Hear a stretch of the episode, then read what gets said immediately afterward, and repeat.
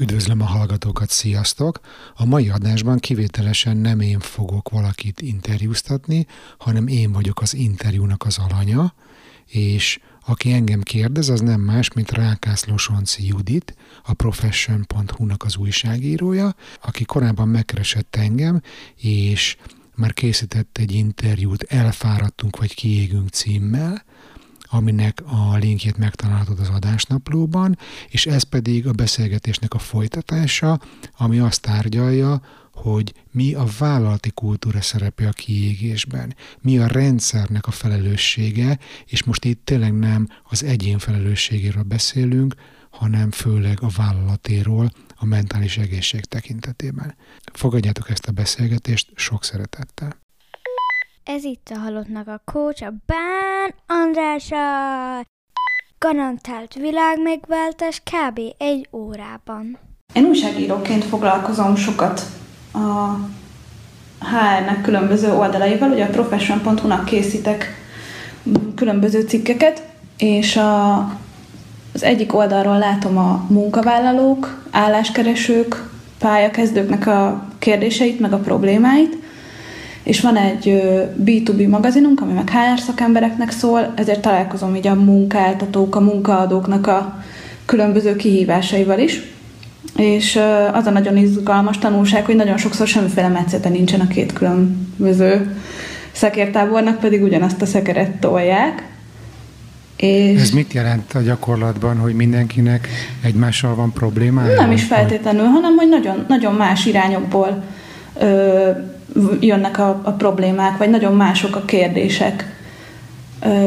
Mondok egy tipikus példát, ami nem biztos, hogy tökéletes, de hogy például álláskereső kapcsán nagyon sokszor felmerül az, hogy emberek, akik teljesen ö, kompetensek és alkalmasak lennének pozíciókra, nem mernek jelentkezni, mert mondjuk nem felelnek meg száz százalékban egy, ö, egy álláshirdetésnek vagy egy leírásnak, miközben boldogan felvennék őket.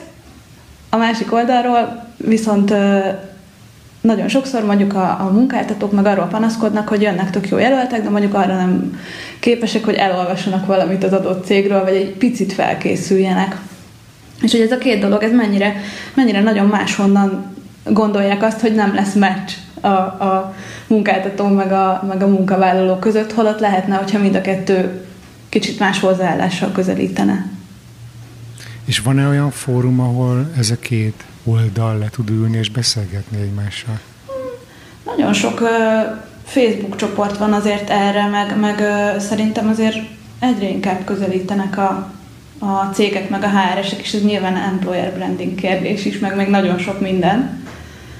De, de egyre több helyen tudnak ők beszélgetni, illetve azért vannak közöttük ilyen összekötő hidak, akik konkrétan mondjuk fejvadászok vagy, vagy karriertanácsadók, akik azért nagyon jól látják mind a két oldalt. Mm, értem. Én most nem akarom azt, hogy én interjúvoljak. Igen, csak... ez nagyon vicces, hogy ki lesz, ki lesz a házigazdánk ma. Igen, te, te vagy ma a házigazda. Örülök, hogy elfogadtad a meghívásomat András ebben a beszélgetésben. Én köszönöm. Már múltkor is itt tök jó volt, hogy, hogy a profession.hu-n írtál a kiégésről a, a beszélgetésünk alapján, és ugye akkor merült föl a, az ötlet, hogy ezt vigyük tovább. Igen. Mert ugye arról, arról beszélgettünk legutóbb, hogy, a, hogy az egyén hogyan veheti észre saját magának kiégésnek különböző stációit, hogyan kérhet segítséget, és akkor felmerült, hogy nézzük meg olyan szempontból is, hogy hol van a helye ebben a problémakörben egy vezetőnek, meddig tarthat a munkáltató felelőssége, meg egyáltalán itt van mellettem a Kiégés Társadalma című kis mini olvasmány, amiről nem tudom, hogy nálatok volt-e már szó. Szerintem nem tudom, hogy podcastban említettük, ez a Byung Chul Han, igen. igen. Ő most nagy sztár filozófus, és az, az igazság, hogy angolul is, meg magyarul is olvastam ezt a kis könyvecskéjét, és olvashatatlannak Rettenetes. tartom. Mi, miközben a, a mondani való fontos, és egyébként a 444-en a Horváth Bence nagyon jól földolgozta ezt. Igen, utána, utána elolvastam, meg kerestem egy pár ilyen kritikai ö, választ, mert, mert ugyanez volt a problémám, hogy ezt lehetetlen elolvasni, a magva viszont izgalmas, meg érdekes, nyilván tele Igen. egyébként problémás észrevételekkel is.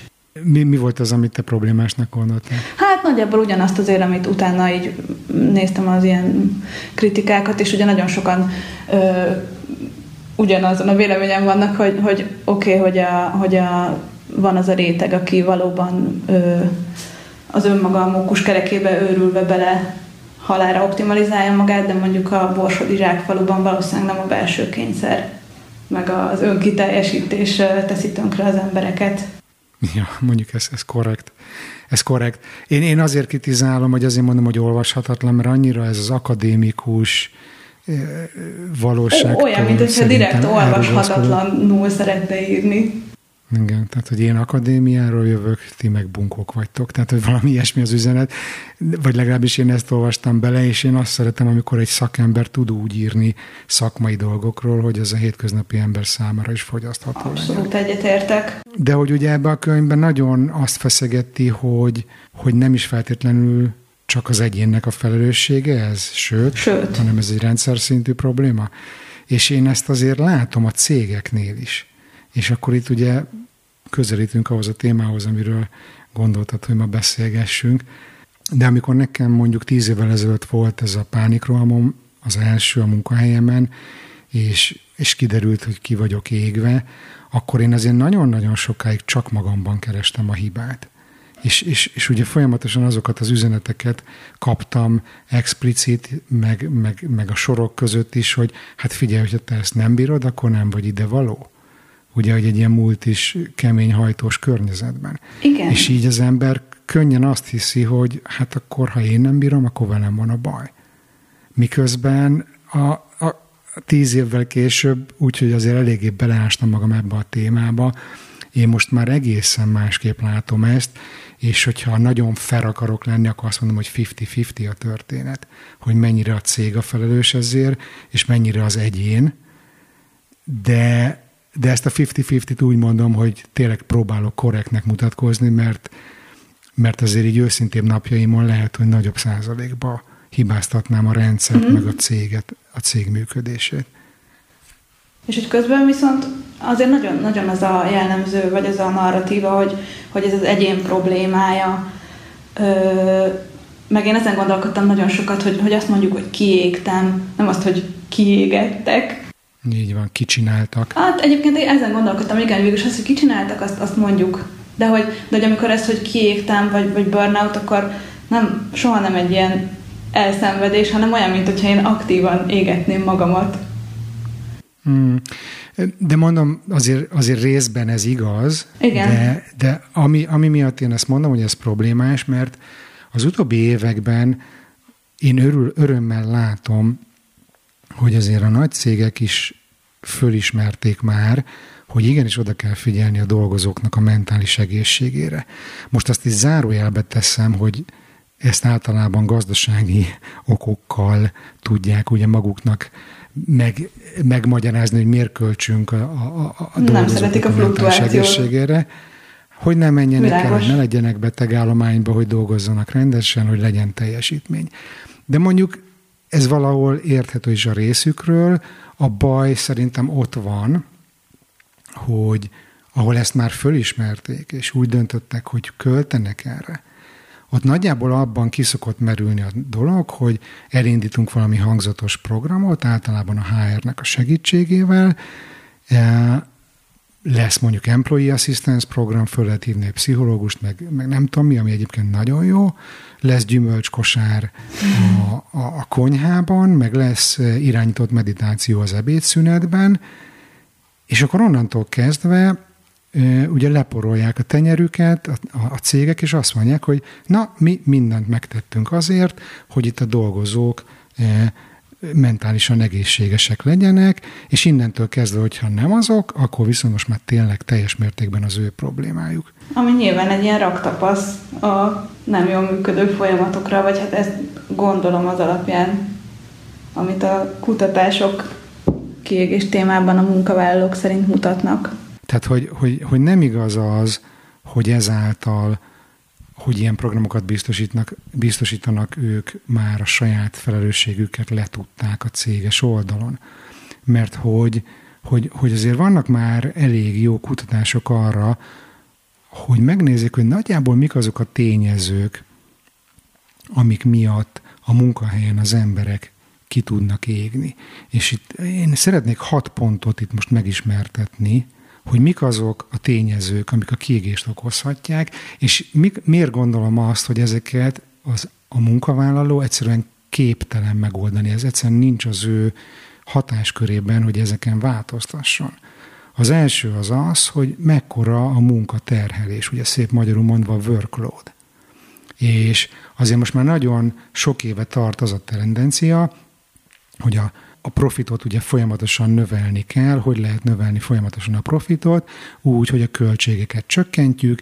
Mi a legköltségesebb? Hát a munkaerő, úgyhogy akkor csökkentsük azt, és akkor kitalálunk nem tudom, shared service centereket Budapesten, meg Prágában, meg Indiában, ahol mondjuk egy ember végezze el olyan, azt a munkakört, amit korábban öt különböző szakember végzett a saját országában. És akkor ugye ezt még utána folyamatosan srófolják föl. És például nem egy eh, felsővezető multis ügyfelem van, aki arra panaszkodik, hogy egyik napról a másikra eh, mondjuk az asszisztensét vagy a kollégáját elküldik, és teljesen normálisnak veszi, hogy veszik, hogy attól a naptól kezdve a két ember munkáját neki kell végeznie. És akkor még az a főnök emlékszik rá, hogy ő most két ember munkáját végzi, de ugye fél éven belül jön egy új főnök, akinek az az alap, az a baseline, hogy ő már két ember munkáját végzi, az normál. És akkor még arra próbál rápakolni további feladatokat. Na most ez hosszú távon egyértelműen kiégéshez vezet. És ugye itt beszélhetünk asszertivitásról, meg próbáljuk visszatolni, meg nemet mondani, de azért alapvetően nem a, az alkalmazott határozza meg, hogy mekkora terhelést kap, mekkora workloadot kap, igaz? Uh-huh. A második ilyen pont az a kontroll és az autonómia a saját feladatköröd felett. És, és ugye, ugye, ugye pont, amit az előbb mondtam, hogy itt vannak ezek a nagy shared service centerek, ahol, ahol, ahol silókban dolgoznak az emberek, ahol a részfeladat részfeladatának a részfeladatára van egy process csapat, és akkor egyszerűen egy, egy nagyon, nagyon kis részét végzed az egésznek, azt se tudod, hogy hol van ebben a, a te helyed, mi az, amitől, amit te csinálsz, attól jobb lesz a cégnek, van egy központosított döntéshozatal, és, és egyszerűen a, a, az egyéneknek nem nagyon van kontrollja a fölött, hogy mit, hogyan csináljanak hanem, hanem az utolsó mozdulatig le van ez írva különböző process description-ökben.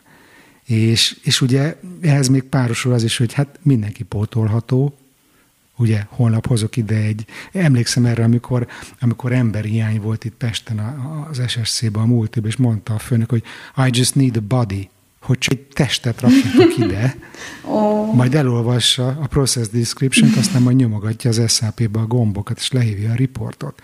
Tehát, hogy azért ez a második olyan tényező, ami, ami a kiégéshez nagyon nagyban hozzá tud járulni, és szerintem teljes mértékben rendszerhiba, amikor úgy van kialakítva egy cég, hogy nincsen autonómiája a, a dolgozóknak, és semmi kontrollja a felett, hogy hogyan végzik a munkájukat. A harmadik ilyen tényező az az elismerés és a jutalom hiánya. Ezt nem tudom, hogy mennyire kell e, ecsetelnem, de azért mondjuk multiba szerintem minden évben meghallgatsz egy olyan e, felsővezetői beszédet, hogy good job, nagyon jól dolgoztatok, úgyhogy jövőre dolgozatok még jobban. Tehát, hogy így, hogy így kb. ennyi. A negyedik tényező az a munkahelyi csapat, hogy az, az most egy valódi közösség, vagy egy mérgező környezet. Ebben talán van a, az egyénnek is ugye valamennyi beleszólása, mert hogy ő is alakítja, hogy milyen az a csapat, amiben dolgozik, de, de azért tudjuk azt, hogy vannak olyan mérgező munkahelyek, ahol, ahol egyszerűen esélyed nincs arra, hogy ne égjél ki. És vannak olyan vezetők, akiknek folyamatosan tönkre mennek az emberek a csapatába érdekes módon, ugye? Hm. És, és azt is szoktam látni, hogy, hogy ezeket a vezetőket nagyon ritkán távolítják el. Inkább pakolgatják őket jobbra-balra, mert hogy mondjuk hozzák az eredményeket véres kézzel, az nem számít, hogy közben hány jó munkás embert vesztettünk el, mert fölmond és, és elmegy máshol dolgozni. Az ötödik szempont az a az az igazságosság, ez a fairness, hogy, eh, hogy nem csak a társadalomban figyelhető meg az, hogy, hogy szétnyílik az óló, és a gazdagok sokkal-sokkal gazdagabbak lesznek, a szegények pedig még jobban elszegényednek, hanem ez a nagy cégeknél is megvan. És pont múltkor láttam egy kimutatást, talán a Google-nél 2000-szer annyit keres Igen, ezt láttam CEO. a csoportban, és ez nagyon durva. Igen, igen. Tehát, hogy, hogy de az, hogy ezerszer annyit keres a CEO, mint egy átlag munkás, az mondjuk teljesen hétköznapi. És, és akkor ugye ők azok, akik meghozzák azokat a döntéseket, hogy építsünk le tízezer dolgozót. Miközben nekik olyan package vannak, ami, amiből, hogyha őket építenénk le egy embert, megtarthatnánk mondjuk 500 dolgozót, vagy ezret, vagy 2000-et. Tehát, hogy teljes őrület az egész. És ugye az utolsó, ami, ami szintén nagyon kis mértékben múlik a munkavállalón, hogy, hogy mennyire van értelme annak, amit csinálsz a munkádban. Hogy mennyire tudsz értelmet látni benne.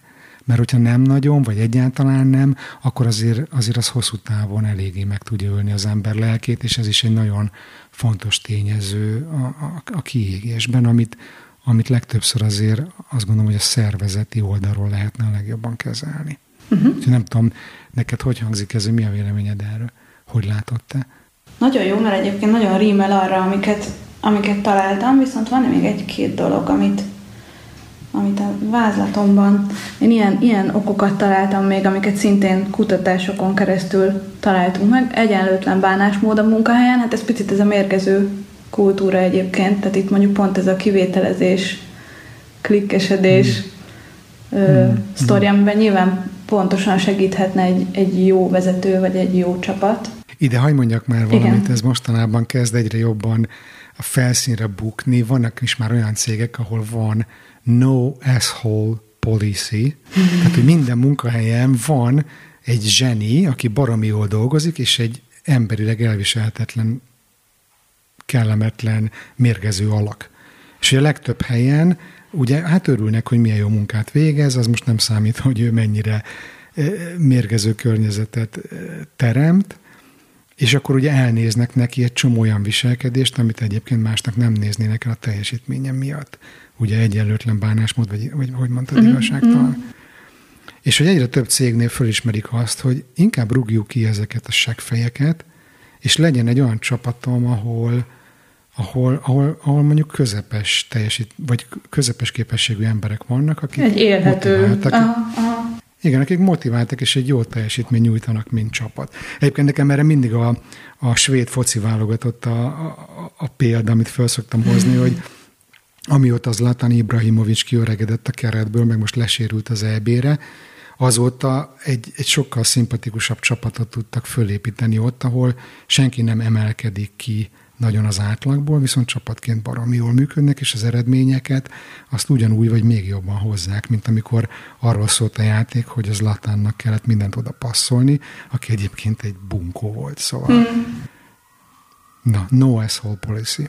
Tisztázatlan munkakörök és szerepkörök, hmm. és amit még itt sokan kiemeltek, hiányzó kommunikációs támogatás a vezetés részéről, ezt sem kell szerintem magyarázni.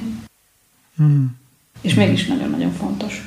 Igen. Igen. Egyébként ide még csak annyit teszek hozzá, hogy nagyon sok olyan kliensem van, akik frissen váltak vezetővé, és, és van, aki KKV-ból jön, van, aki óriási nagy cégből, és hogy gyakorlatilag nem kapnak semmilyen képzést, támogatást, hogy, hogy ők hogyan legyenek jó vezetők, hanem csak így, ó, nagyon jó munkát végezték, kinevezünk, szevasz csináld. De azért az egy teljesen más munkakör. Tehát azért, mert te jó analiszt voltál. Attól még nem leszel jó, ez a felfelé buktatás, vagy most... Vagy addig... ez a Peter, Peter szindróm, ez a Peter szindróma, nem tudom, ezt hallotta, de hogy, hogy azért te valaki jó szakember, kiemelik vezető lesz. Ott ezzel. is jól teljesít, ott is jól teljesik, lehet hogy, lehet, hogy megint még előléptetik, de hogy egészen addig léptetik elő, amíg belekerül egy olyan szintű pozícióba, ahol ő már nem jó. Mert Igen. Hogy régen jó programozó volt, de most nem tud elvezetni egy 50 fős IT részleget, és hogy így megérkezik mindenki egy olyan pozícióba, ahol nem jó, Mindenkinek nem rossz. érzi jól magát. Igen. Így van, így van, így van. Úgyhogy, úgyhogy ebben is a cégeknek el kell gondolkodni, hogy egyrészt a friss vezetőket úgy válogatják ki, hogy nem feltétlenül csak szakmai alapon, hanem hogy hogyan tudnak az emberekkel bánni, hogyan tudnak segítséget nyújtani, milyen képzést kapnak, milyen támogatást kapnak a friss vezetők, ugye? Abszolút. És az is nagyon fontos a céges oldalról, hogy legyenek olyan karrierutak, ahol ha én elő akarok valakit léptetni, de ő nem people leader típus, vagy nem való emberi, tehát emberek vezetésére nem feltétlenül alkalmas, vagy nem akar, akkor legyen olyan előrelépési lehetőség, ami pusztán szakmai, uh-huh. ahol úgy lesz valaki magasabb szinten a szervezetben, akár döntéshozói szinten, hogy nem kell embereket menedzselnie. És ez is nagyon ritkán van biztosítva a cégekbe. Jó, hogy, hogy akkor megnéztük már nagyjából a, a szervezet felelősségét, vagy, vagy igen, hogy, hogy meddig, meddig nyúlhat el a, a szervezet. Az hogy, az, hogy mikor és hogyan segíthet, vagy például meddig kell megtartani a, kiégett embert. Mert ugye ez nagyon sokszor az történik, hogy kiégett az ember, jó, akkor ezt kirúgjuk, vagy felmond. Mm, ami ennél még csúnyább, mert ugye multiéknál nem rúgnak csak úgy ki, mm hanem performance improvement planre raknak, bevonják a, bevonják a HR-t, és a teljesen kiégetett, tényleg a, a, a térdén csúszó kollégát még egy ilyen plusz stressznek teszik ki, hogy akkor na most három hónapig minden héten számon fogjuk tőled kérni, tételesen, hogy megcsináltad-e ezt, megcsináltad-e azt, anélkül, hogy mondjuk változtatnának a munkaterhelésen, a munkakörön, hogy elküldenék mondjuk egy hónap pihenésre, vagy betegállományba a kollégát, hogy tényleg ki tudja magát pihenni. Tehát, hogy azért, eh, hogy is mondjam, ez a kirúgjuk, vagy nem rúgjuk ki, ez még ennél egy kicsit árnyaltabb, de, de nagyon sok energiát emészt föl a cég részéről és a vezető részéről, meg a HR részéről az, hogyha valaki már eljut a kiégésnek ebbe az állapotában, amikor már teljesítménnyel való problémák vannak. És ez is csak azt mutatja, hogy mennyire fontos a megelőzés, a prevenció, hogy mennyire fontos minél hamarabb észrevenni a jeleket, minél hamarabb belépni ebbe, minél hamarabb, ugye ha kell csökkenteni a munkaterhelést, vagy támogatást adni. Mert amikor már eljutunk abba a fázisba, hogy már nincs teljesítmény, onnantól kezdve már nagyon nagyon ritkán látok én éneklő halottat. Tehát onnantól kezdve egy ilyen, egy ilyen, eh, hogy is mondjam, haláltánc kezdődik, és, és így vagy úgy eh, elbocsátás vagy, vagy, vagy felmondás lesz a vége ami, ami akár hónapokig is eltarthat, és borzasztóan megterheli a szervezetet is, meg a benne lévő egyéneket is. Nem tudom, most ezzel válaszoltam a kérdésedre? Igen, igen, igen. Közben az jutott eszembe, hogy gondolom téged megkeresnek nagyobb cégek is most már azzal, hogy szia András, kiégés szakértő, segíts nekünk kidolgozni egy kiégés programot, vagy lehet, hogy ezt wellbeingnek hívják, vagy nem tudom éppen minek hogy ilyenkor mi történik, vagy mi a folyamat, ha van ilyen? Most mondhatnék valami okosat, de nem fogok, mert vannak megkeresések, de azért ilyen rendszer szintű probléma megoldásban még egyszer se hívtak meg, vagy egyszer se vontak be. És ha hívnának? Hát én azt gondolom, hogy akkor először is kéne tehát attól is függ, hogy mekkora szervezetről van szó, de hogyha mondjuk felfogható méretű szervezetről van szó, akkor ezt kéne mély interjút csinálni emberekkel, és megnézni, hogy hol vannak a problémás pontok. És akkor ugye miután ezt beazonosítjuk, megnézni, hogy azokkal mit lehet csinálni annak értelmében, amiket itt felsoroltunk, hogy mik azok a tényezők, amik e, ugye, ugye kiégéshez vezethetnek rendszer oldalról hogy mi van a munkaterheléssel, hogy mi van az autonómiával, hogy mi van a, a, a, a csapat dinamikával, az, az attitűddel. És akkor ugye nyilván erre nincsen úgy recept, uh-huh. szerintem ezt egyéni szinten kéne megnézni, de, de mindenképpen azt gondolom, hogy először hallgatni kell, és akkor utána átgondolni, hogy mit mondjon az ember. Uh-huh, uh-huh. De itt, itt, itt mindenképpen hangsúlyoznom kell, hogy egy cégkultúra az nem attól változik meg, hogy behívunk egy külső szakértőt, ott van nem tudom tíz órát, kiszámláz, írunk négy szlájdot, azt elmeséljük a meetingen, és akkor köszönöm, meg van változtatva. Ez nem így működik. Tehát egy, egy cégkultúra egyáltalán mi az? Nem az, ami a szlájdon van, nem az, ami a plakáton van a, az aulában, hanem a cégkultúra az azt jelenti, hogy mi az, amit nap mint nap csinálunk bent a cégben hogy beszélünk egymással, hogy viselkedünk, stb. stb. stb. A napi szintű mit, ki, hogyan csinál. Ez a céges kultúra, ennek, a, ennek az eredője. És ez ugye hosszú évek alatt alakul ki. Most ezt nem lehet egy hosszú évek alatt kialakult struktúrát eh, tíz alkalom után totálisan megváltoztatni. Tehát türelmesnek kell lenni, és minden nap tudva azt, hogy mit szeretnénk elérni, tudva azt, hogy mik a, a problémák, és azokat hogyan kell máshogy kezelni, mint ahogy eddig kezeltük, ezeket minden nap meg kell csinálni, és egyszer majd, fél év múlva, egy év múlva, ki tudja mikor, azt fogjuk észrevenni, hogy jé, megváltozott a cégkultúra. De akkor se szabad hátradőlni, hanem ezeket minden nap csinálni kell. Csak hogy, csak hogy egy példát akartam mondani erre, hogy, hogy nagyon sok olyan céget látok belülről, ahol nagyon kis méretről indult a cég, és például amit a két tulajdonos a semmiből létrehozott egy kis céget, ami már a mondjuk 50-80 fősre duzzadt. És ugyanaz a cégkultúra van, mint amikor ketten voltak, meg öten voltak, ami egyáltalán nem működik 50-80 főnél, mert egyszerűen nem lehet az, hogy mindent a tulajdonos döntsön el, hogy mindent a mhm. tulajdonos tudjon a legjobban, és ez egy nagyon tipikus probléma, amit látok. És akkor az emberek, akik elmennek egy ilyen céghez dolgozni, amikor növekszik egy cég, és ugye bővülnek, fölvesznek új embereket, egy olyan kultúrába kerülnek be, hogy mindent a főnök dönt el, mindent a tulaj tud jobban. És hiába ő jobban tudná egyébként, meg normálisan úgy kéne, hogy működjön, hogy a legalacsonyabb szinten lévő analisztnak kéne a legjobban tudni azt, amivel ő foglalkozik, nem a főnöknek, ők bekerülnek egy ilyen kultúrába, és akkor ezt tanulják meg, hogy hát én tőlem nem az van elvárva, hogy egy problémát megoldjak, hogy egy döntést hozzak, hanem nekem arra kell várnom, hogy majd a tulaj ezt jóvá hagyja. És nagyon sok olyan tulajt is látok, aki ugye ezt nem ismeri föl, és meg van róla győződve, hogy még amikor 50-80 fős a cége is, ő az, aki mindent jobban tud, és elkezdi nyírni, meg hülyézni azokat, akik a saját szintükön önállóan képesek döntéseket hozni. Én amikor vezető voltam a multiban, én mindig leültem az első alkalommal az új e, csapattagjaimmal, hogy megbeszéljük kölcsönösen, hogy ki mit vár el egymástól. Tehát én ugyanúgy kérdeztem, hogy ő mit vár el tőlem vezetőtől, hogy ő a legjobb munkát tudja végezni, és én is elmondtam, hogy mik az én elvárásaim. És az egyik ilyen volt, hogy hozzá döntést a te szinteden lévő ügyekben. És hogyha tíz dologból hét ügy, tehát tízből hétszer jó döntést hozol, és háromszor rosszat, az egy baromi jó arány. És semmi baj nincs azzal a három döntéssel, ami rossz lett, mert abból tanulsz, azt kijavítjuk, hogyha szükséged van segítségre szólsz, de hogy nem akarom, hogy mindennel rohangáljatok fölfele hanem próbáljátok meg a saját szinteteken megoldani a problémát, hozzatok döntéseket.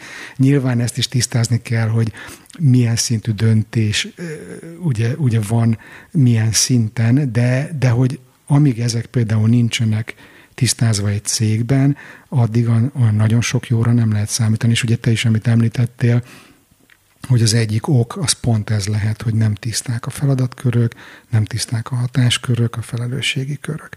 Úgyhogy ezek, ezek szerintem eh, nagyon fontos és nagyon nehezen megváltoztatható eh, kulturális, székkulturális dolgok, ami, amiken, amiken sokat kell dolgozni, hogy jobb legyen. Uh-huh. Jó, ez tök jó egyébként, hogy mondtad, szerintem ez nagyon fontos, egyáltalán ez a felhatalmazóbb kultúra kérdéskör igen, sokat számít. Hmm. Ja, mondjuk ebbe például a skandináv cégek nagyon, nagyon máshogy néznek ki, mint mondjuk itt Kelet-Európában, vagy akár az amerikai amerikai cégek, a, a, vagy franciák, ahol baromi nagy hierarchia van. Mire és... gondolsz, hogy a, vagy mi, hát, van ez a flat, uh-huh. Hát most szép magyarul mondva ez a flat organization, hogy minél Aha. laposabb legyen egy szervezeti ábra, hogy minél kevesebb szint legyen, Ugye e, ez az egyik oldala a dolognak. A másik, ami nagyon jellemző a, a, a, a, az északi cégekre, az meg pont ez a felhatalmazás, hogy a, hogy a saját, e, saját területeden te, te, te biztos tudod, hogy mi az, ami, ami jó, meg mi az, amit csinálni kell. Bár ott meg, ami szokott néha e, hátráltatott tényező lenni, hogy mindig a konszenzusra törekednek például a, a svédek. Ja, és akkor ugye elhúzódik minden a világ végéig, gondolom. És akkor uh-huh. van egy 48 darab meeting, mire konszenzusra jutunk, viszont, viszont ha megvan a konszenzus, utána készül egy nagyon jó részletes terv, amit viszont mindenki óramű pontossággal végrehajt. Uh-huh. Míg mondjuk Magyarországon ugye azt mondja a főnök, hogy én megrángatom a vállam, nem mondok semmit, majd én úgy is tudom, hogy hogy kell csinálni, és akkor valami tök más Lesz csinálunk, mint amiben megállapodtunk. Így van. És akkor kiderül, hogy rossz, akkor újra csináljuk, és akkor megint Mindenki és megint boldogtalan. és megint. Igen, és mindenki anyázik, és a másik mekkora hülye, de nyilván amikor meg a, a megbeszélés van, senki nem mondja, hogy figyelj, szerintem ezt máshogy kéne, mert a főnök azt mondta, akkor kussolni kell. Tehát, hogy, hogy, hogy ez az, amiben a legjobban tudnám esetleg szem, szemléltetni mm-hmm. ezt a nagy kulturális különbséget. És ezzel szemben a franciák, mondjuk, vagy az amerikaiak? Hál' Istennek nem dolgoztam még francia cégnél, de, de azt, azt lehet tudni, hogy a franciáknál a bürokrácia az, hát nekik a lételemük, tehát, ah. hogy, tehát, hogy ott a címek, a főtanácsos úra, nem tudom micsoda, tehát, hogy ott, ott, ott nagyon, még formálisan is adnak erre, hogy ki hol van a szervezetben. Tehát ott nincs az, hogy csak úgy a analiszt oda megy az ebédnél a vezérigazgatóhoz, és leül mellé az asztalhoz. Tehát az ott azért nem játszik. Legalábbis amennyire én tudom. Mm-hmm. Igen, mert amikor mondtad az elején ezt a, vagy nem az elején, hanem az imént, ezt a, ezt a kis cégből kinövő nagyobb vállalkozást, akkor annyira láttam magam előtt ezeket az ilyen igazi magyar KKV-kat, a családi vállalkozás, mikromenedzselő apuka jellemzően, ez az ilyen igazi műszálas, öltönyös vibe De egyébként az a helyzet, hogy vannak nagyon, tehát anyagilag nagyon sikeres ilyen cégek, ahol, ahol lehet, hogy már Gucci gúnya van, meg, meg Porsche. Ja, abszolút, tehát ezek, ezek abszolút, amiket én így magam előtt látok, teljesen sikeres, ö, tehát anyagi, anyagi tekintetben sikertörténetek, de azért azt is látom, hogy vannak ilyen nyomorodott munkatársak is a történetben.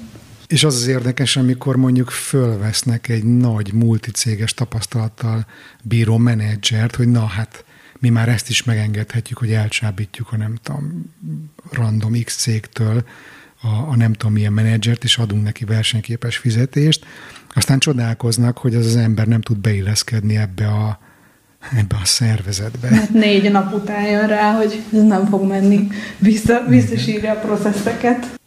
Így van, így van, így van. Egyébként nem tudom, volt erről még nagyon az elején itt a Halottnak a coachban egy, egy adás, hogy, hogy van ez a, ez az integrál szemlélet a biznisz világára alkalmazva, most egy francia nevű szerző van, akit meg se próbálok kimondani a nevét, mert biztos, hogy beégek vele,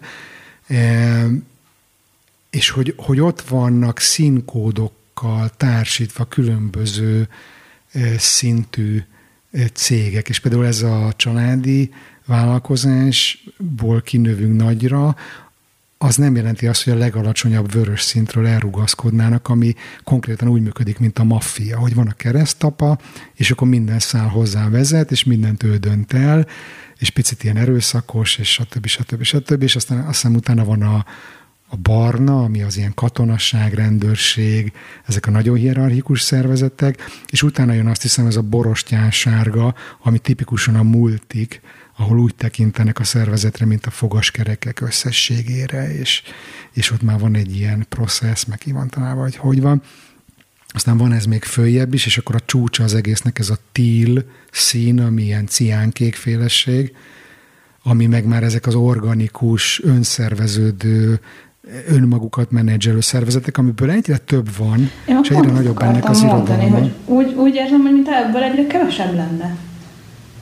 Igen? Igen, hogy, hogy mintha lett volna ennek egy ilyen, egy ilyen hullám, egy négy, öt vagy tíz évvel ezelőtt, és pont nemrég akartam erre egy rákeresni, hogy, hogy hol tartanak ezek a szervezetek, és mintha egyre kevésbé lenne menő. Én meg ezt érzem, de lehet, hogy más Azt mondja, nincsenek statisztikáim, Nincsenek statisztikáim, viszont rendszeresen követem, például van ez a Semco Institute, aki kifejezetten ezzel foglalkoznak, meg ezt a fajta vállalati kultúrát próbálják megterjeszteni a tréningekkel, meg mindenféle programokkal, meg van most ez a Corporate Reb- Rebels, vagy nem is tudom, Corporate Rebels, valami ilyesmi. Uh-huh. Azok is ilyen kiugri, kiugrott holland multisok, akik ilyen cégkultúra változtatáson foglalkoznak, és rengeteg ilyen céget meglátogatnak, és interjút készítenek velük, hogy, hogy hogy működik, meg mind működik. És hogyha most vársz egy másodpercet, akkor ajánlom is ezt a könyvet. Ah, pont ezt akartam kérni, hogy ez tudtam. nagyon izgalmas, ezt mindenképp. Egy másodperc. Azt mondja, hogy hallottnak a coach.blog. Pillanat. Az a címe a könyvnek, hogy Reinventing Organizations. Uh-huh. 2016-os könyv. Megpróbálom kimondani. Frederick Lolo talán. Megvan magyarul is, a jövő szervezetei. Jó. Ez, ez, a, ez a címe. Jó, megnézem, köszi. Úgyhogy nagyon érdekes ez, és, és nagyon érdekes látni azt, hogy azért a mai, ugye van ez a VUCA, nem tudom, erről hallottál ez a hogy volatile, uncertainty, complexity and ambiguity. Tehát, hogy olyan piaci környezetben élünk, ahol totál kiszámíthatatlan a helyzet, és a nagy mamut cégek, akik az világ összes pénze, a világ összes hatalma, meg a világ összes piaca az övék, azt látják, hogy ilyen pici garázs cégek, mint mondjuk, mondjuk a Tesla nem biztos, hogy garázs cég, de hogy, de hogy ilyen pici cégek képesek betörni és óriási piaci részesedést szerezni csak azáltal, hogy ők olyan rugalmas szervezetben dolgoznak a méret miatt, hogy nagyon könnyen tudnak alkalmazkodni a külső igényekhez. Miközben egy 80 ezer fős multi ezt nem tudja megtenni. És akkor ugye most már nagyon sok szlájdot mutatnak erről minden multiban, hogy erre hogyan kell fölkészülni, de azért attól még minden multi nagyon messze van, hogy ebből a narancssárga, olajozott gépezetként működünk, szervezeti szintről elmozduljon akár a, a TIL felé. Mm és hogy mi az, ami szokott történni, hát akkor úgyis milyen, milyen a világ összes pénz, akkor vegyük meg ezt a kis céget, x milliárd dollárért, és akkor olvasszuk be magunkba. Tegyük és akkor ezek az emberek, ezek az emberek, így van, ezek az emberek egy-két éven belül elhagyják a, a kis céget, jól teletömött zseppel, és akkor csinálnak megint egy új kis céget. Tehát, hogy én ezért nagyon érdeklődve figyelem azt, hogy ezek a, ezek a mamut cégek hogyan lesznek képesek esetleg tovább lépni erről a, erről a narancssárga szintről, mert ugye ez is azért kultúráról szól, és az, az hogy tényleg fölírunk a, a slide-ra két szót, hogy VUCA, meg agile, vagy agility, vagy agilitás, attól ez még nem fog megváltozni egy ilyen szervezet. Szóval ezt azért kíváncsian, kíváncsian figyelem. És nem biztos, hogy nekem megvan a, a varázs receptem, hogy mi az, amit, amit lépésről lépésre meg kell tenni, de az, hogy nyitottság legyen, meg akarat legyen, az nagyon fontos. És, és azt is nagyon fontosnak tartom, hogy ne csak a shareholder value-t nézzük, ne csak azt nézzük, hogy mennyi a profit, uh-huh. hogy mennyi, mennyi uh, osztalékot tudunk kifizetni a részvényeseinknek, mert hogyha csak ezt nézzük, akkor mindig olyan döntések fognak születni, hogy marad, maradjunk az eddig jól bevált módszernél, mert az profitábilis, és nehogy véletlenül feláldozzunk egy kis profitot annak oltárán, hogy mind környezeti szempontból, mind emberi szempontból egy élhető, fenntartható eh, kultúrát, üzleti modellt valósítsunk meg. Hát az, az nagy kockázat, ne szórakozzunk ezzel. És például olyan világcégeknél, mint a Danon, például pont mostanában volt ez, hogy, hogy, hogy egy nagyon felvilágosult vezetője volt, aki B Corp akart lenni, ilyen Certified B Corp, és, és egyszerűen megtorpedózták a részvényesek, ki is csinálták a csávót. Hm. Tehát, hogy, hogy nagyon nehéz azért ezt a változtatást véghez vinni. Még a legfelsőbb szinten is. Bár mondjuk vannak jó példák is, ugye most az Exxonnál például, nem tudom, olvastad de ezt a, van egy ilyen befektetői csoport, az a nevük, hogy 1%, azt hiszem, és stratégiailag fektetnek be úgy cégekbe, hogy ő nekik nem feltétlenül a profit szerzés a céljuk, hanem az, hogy, hogy változást hozzanak cégeken belül.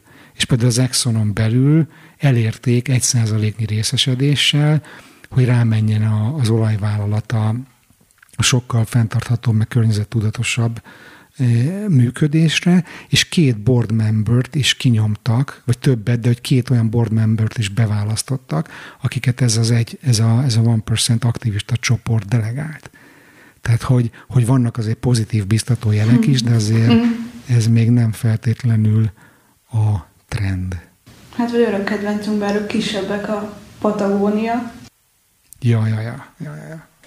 Hát igen, de ott ugye ott nagyon fontos az, hogy a kaliforniai tengerparti irodában, amikor jön a jó hullám, akkor bármikor le tudja tenni a tollat, és ki, tud, ki tudja menni egy órát szörfőzni, tehát azért a prioritásokat ők megfelelően kezelik. Jó, hát ez szerintem rendben van. Abszolút, dolgoznék ott, sőt szoktam is vásárolni az ő termékeiket, hogy például ez a fleece fölső, ez mondjuk tengerből kihalászott műanyag újra felhasználásával készül, meg, meg csomót költenek aktivizmusra. Igen, és igen. Ez, ez azért jó érzés. Jó. Tök jó. Nekem az előbb egyébként az előző gondolatmenettel szépen lekerekedett, jó, és az idő is akkor, lekerekedett, úgyhogy... Akkor legyen itt a vége. Kedves hallgató, köszönöm a figyelmed, remélem megérte végig velünk maradnod. Ha már ideig eljutottál, akkor szeretnélek még megkérni arra, hogy iratkozz föl a Halottnak a Coach podcastra azon a lejátszón, ahol éppen most hallgatod. Keresd meg most, és nyom meg a subscribe vagy a follow gombot, ha még nem tetted meg. Az is nagyon sokat segít, hogyha mesélsz a műsorról egy barátodnak. Megköszönöm. Kérlek támogasd a munkámat havi egy kávé árával a Patreonon. Csatlakozz az online támogató közösségünkhöz a Facebookon, keresd a Halottnak a Coach Podcast közösség csoportot, és ne felejts el követni az Instagramon. Amennyiben szeretnél velem dolgozni, egy egyéni tanácsadás keretében, vagy csatlakoznál valamelyik csoportomhoz, esetleg meghívnál a cégedhez workshopot, vagy érzékenyítő beszédet tartani, akkor a részletekért látogass el a bánandrás.hu weboldalra. Az egyéni konzultációval kapcsolatban röviden annyit kell tudni, hogy alapvetően kétféle szolgáltatást nyújtok. Van egy hibrid coaching, ami ön, önismereti mini tréning, coaching és tanácsadásnak a keveréke. Ennek a programnak van egy gerince, de abszolút személyre szabott, ezért lehetetlen megjósolni, hogy pontosan hány alkalomra lesz szükséged, hogy elérd a velem közös munkával kapcsolatban kitűzött célodat. A másik együttműködési forma a rendszeres és tartós vezetőtámogatás, melynek során hosszú távú szakmai, kommunikációs és lelki segítséget nyújtok új és tapasztalt magányos vezetőknek. Azt tudtad, hogy már több nagy vállalattal is dolgoztam együtt sikeresen? Például a Danonnal vagy a CPI-jal. Előadásaimmal segítettem nekik érzékenyíteni a munkatársakat a kiégés és a mentális egészség témakörében. Employee Wellbeing szakértőként szervezek workshopokat is cégeknek, ahol a csoportos coaching módszerét alkalmazva tudok elérni változást a csapat működésében. Vállalok ezen kívül podcast készítést is, a koncepció kidolgozásától a műsorvezetésig. Az Ericsson Magyarországnak például egy olyan nyolc részes sorozatot fejlesztettem ki és gyártottunk le, amely a COVID-járvány és a kényszerű távmunka okozta mentális kihívások kezelésében segítettek a majd 2000 magyar alkalmazottnak. Írte is bátran az andrás.b kukacgmail.com címre, ha bármi kérdésed van a közös munkával kapcsolatban. Bán András voltam, köszönöm már a figyelmed, ami hamarabb viszont hallásra.